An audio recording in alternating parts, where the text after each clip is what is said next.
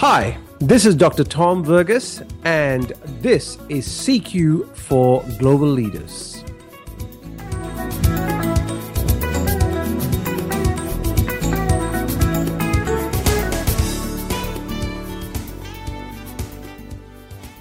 In this podcast, I'm going to be talking about simplicity. Again, carrying on from the previous three points that we had discussed in the podcast prior. So, if you take yourself back when you were in small in a small business and some of you may not be in a small business because you're a global leader and uh, you may be in large corporates but the thing about startups small businesses is that they're lean they're sharp they're agile they're nimble and people interact with each other closer the, so the relationships are there. Most of the people in a startup or in a small organization would be multi-skilling because it is a requirement of what they need to do to get the outcomes or the results. Now, as organizations grow, as we become bigger, as we hire more people, as we expand into different countries, we start imposing or introducing systems, processes, and procedures to maintain a sense of semblance. We therefore become far more bureaucratic as organizations. We have then systems and processes that we need to get through to get things done.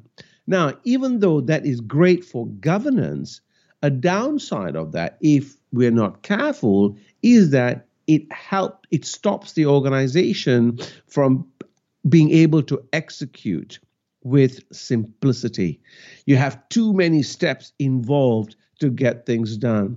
I was just uh, recalling recently about a client that I'm looking to start work with, and they said, Yep, we talked about the idea. They said, Yep, let's do that. Let's move with it, and let's get the procurement process in place. And the procurement process was going to take four months.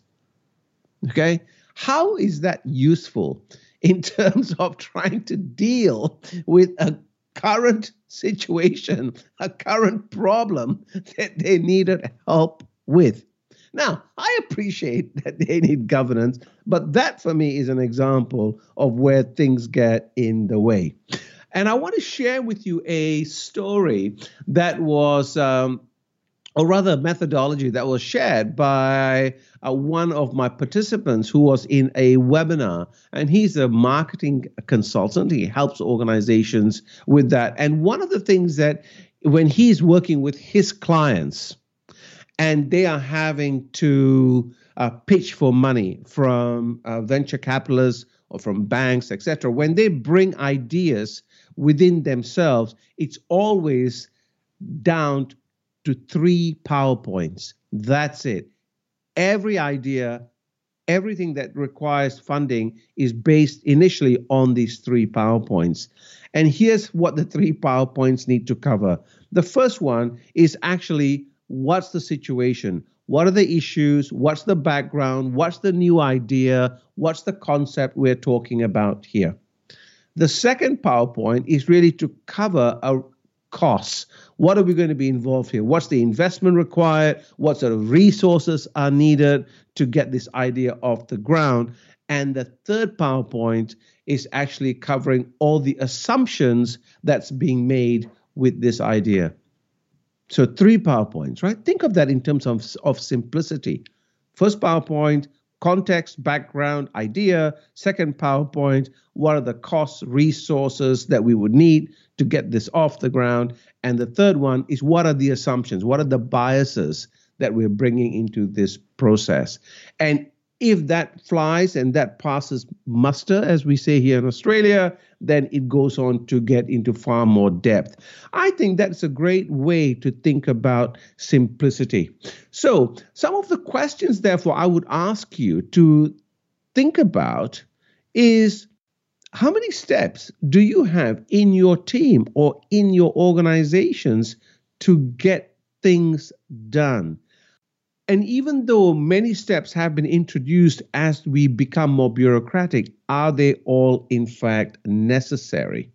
And are there things that you can take out of the exercise? I was reminded also of a, participant in a webinar I was doing, and this participant was in Brazil.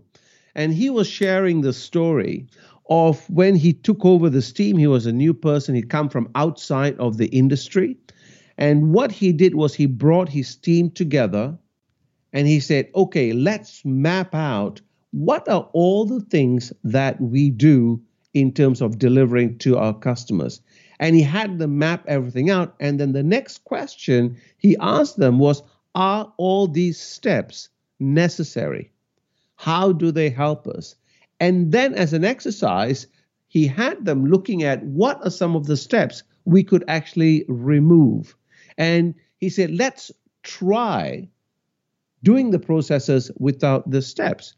And he said initially it was really difficult. People kept coming back to him and saying, "Oh no, should we do this? Can I have permission not to do this, etc." And he kept pushing it back to them and he said, "You make the choice. You are the experts in this area, so you choose." And what he found was even though people start, initially started making some mistakes, they were able to get on with it. And it, and it demonstrated trust.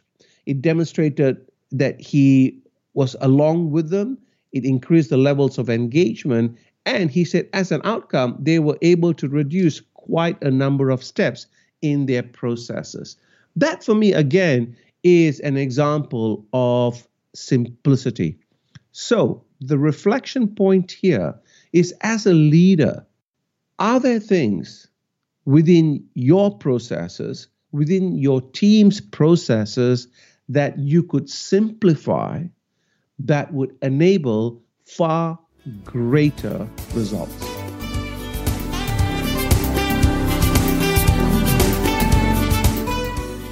You've been listening to CQ for Global Leaders with me, Dr. Tom Verghese.